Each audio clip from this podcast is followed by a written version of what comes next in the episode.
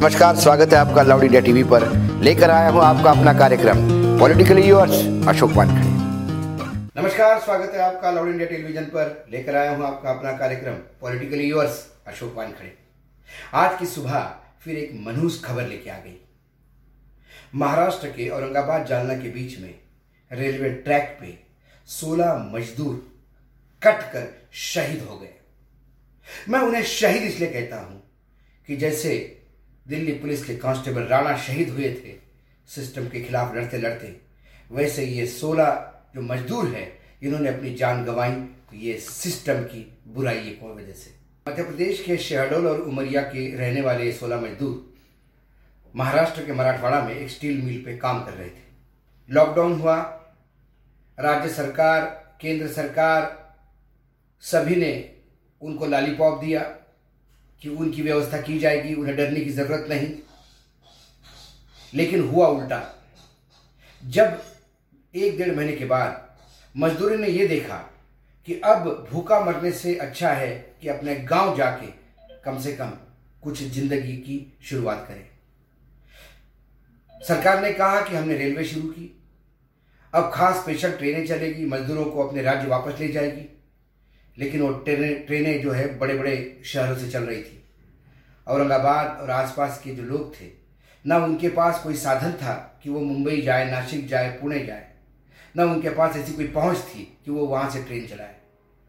अंत में उन्होंने पैदल ही चलना शुरू किया।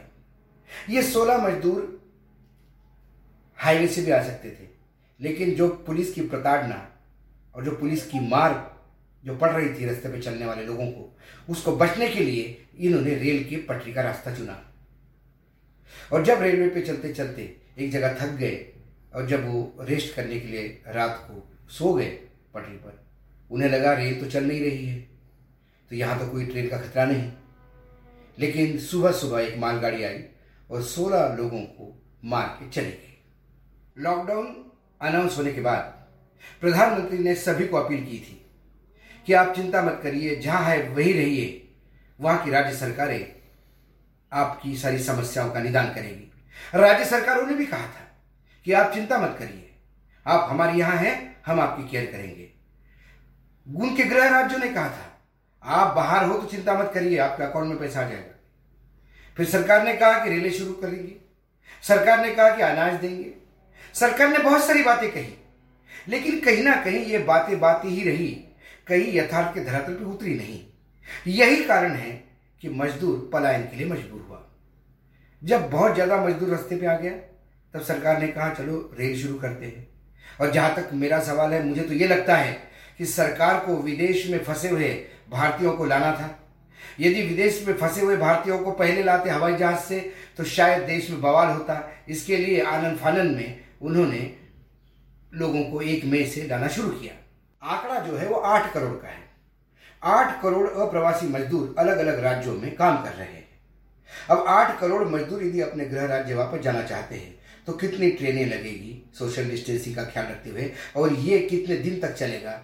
ये आप कैलकुलेट कर सकते हो। अभी तक एक या दो लाख दो लाख के करीब मजदूर राज्यों में वापस आए, ऐसा रेलवे कहती है। लेकिन ये तो ऊट के मुँह में जीरा है। आठ करोड़ के सामने ये जो आंकड़ा है, ये कुछ भी नहीं। बाकी मजदूर अब धीरज खो चुके हैं और धीरज से ज़्यादा विश्वास खो चुके हैं। ना केंद्र सरकार पर विश्वास है, ना राज्य सरकार पर विश्वास है, ना उनके अपने एम्प्लॉयर पर विश्वास है, ना किसी अब पॉलिटिकल पार्टी पर विश्वास है।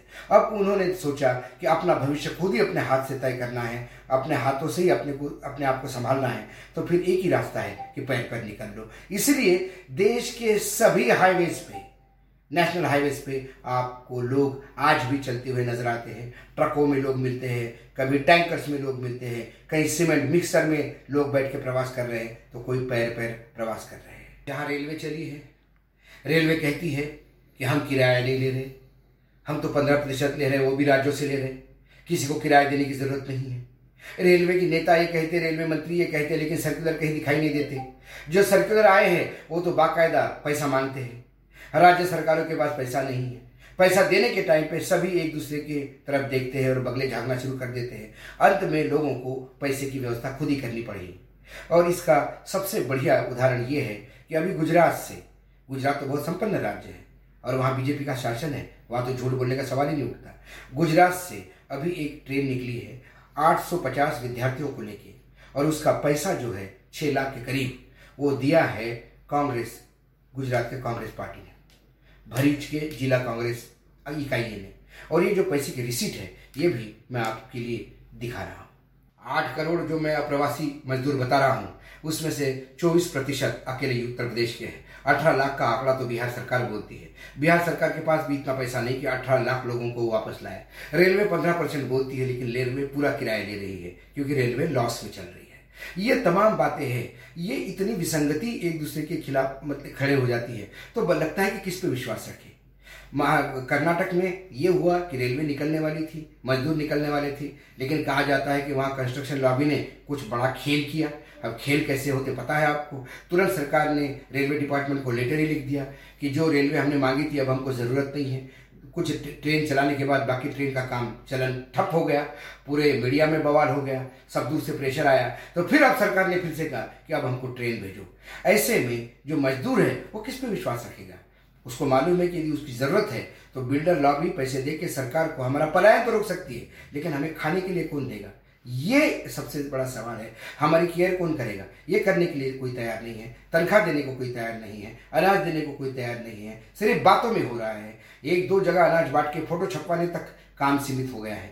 ऐसे में लोग पलायन नहीं करेंगे तो क्या करेंगे? जब कांग्रेस की अध्यक्ष सोनिया गांधी ने कहा कि कांग्रेस पार्टी मजदूरों का किराया का वहन करेगी, तब मुख्य जो नीतीश कुमार है, बिहार के मुख्यमंत्री, उनका ईगो बहुत हट हो गया। उन्होंने कहा, नहीं नहीं, हम हमारे मजदूरों का पैसा देंगे। लेकिन स्थिति यह है, केरल में फंसे हुए बिहार के मजदूरों को बिहार के सरकार ने लाने के लिए हाथ ऊपर कर दिए केरल से मजदूर बिहार कैसा जाएगा, इसके लिए वो भयानक परेशान है। इतना डिस्टेंस है केरल से बिहार तक, वो बेचारा चार महीने भी चलेगा तो शायद ही पहुँच पाएगा। ऐसे में वहाँ किसान आंदोलित है, लोग गुजरात में आंदोलित है, लोग मुंबई में आंदोलित है, हर जगह लोग आंदोलित है। जो आंदोलन नहीं कर सकते, वो रास्ते में पैर पैर निकल चुके हैं। कुछ लोग पहुँच पा रहे हैं, कुछ रास्ते में दम तोड़ रहे हैं। ये रोज के किस्से अब मीडिया में सामने आ रहे हैं। सबसे हास्यास्पद जो लगता है, इन 16 मजदूरों की मौत के बाद महाराष्ट्र सरकार ने हर जो मजदूर की मृत्यु हो गई, उसको पाँच लाख रुपए का कंपेंसेशन दिया। अब ये पाँच लाख रुपए मरने के बाद दिए। शायद यदि पाँच लाख में से पाँच हज़ार भी पहले मिलते महाराष्ट्र सरकार से तो शायद ये मरने की नौबत उन पर नहीं आती।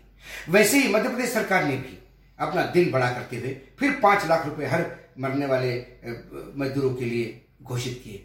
ये पाँच लाख आज दे रहे हो, ये पाँच लाख सिर्फ़ एक मजदूर के दे देते तो शायद वो रेलवे जो पंद्रह परसेंट कहती है, उसमें उन मजदूरों को लेके मध्य प्रदेश आती लेकिन हमारे यहाँ हमेशा मरने के बाद ही सारी चीज़ें महिमा मंडित होती है। आश्चर्य की बात है कि मुख्यमंत्री शिवराज सिंह चौहान ने कहा कि वो इतने आहत है वो सोलह मजदूरों के कट जाने की वजह से कि वो खास विमान से, शासकीय विमान से, उच्च अधिकारियों को भेज रहे ताकि उनका अंतिम संस्कार जो है वो ठीक से हो जाए। इस देश की विडंबना देखिए, जब ज़िंदा इंसान है, जो इस देश की धरोहर है, उसके लिए कोई चिंतित नहीं। और जब वो मरता है तो उसके अंतिम क्रिया के लिए विशेष विमान से लोग जाते हैं। उनके ऊपर लाखों रुपए बरसते हैं। ये वस्तु स्थिति है, ये देश की स्थिति है आज। जो कोरोना की हम महामारी की लड़ाई लड़ रहे हैं, उसमें एक तरफ़ तो हमारे यहाँ बड़ी बड़ी बातें, मन की बात, धन की बात, सारी बातें होती है। लेकिन ये बात मजदूरों के मन की बात कौन कहेगा? मजदूर अंतर्राष्ट्रीय मजदूर दिवस होते हुए समाप्त हुए अभी एक, दो, चार दिन पहले ही सारे विश्व ने मजदूर दिवस बड़ा उत्साह से मनाया। लेकिन सिर्फ़ वो एक दिन दिन के लिए रह गया।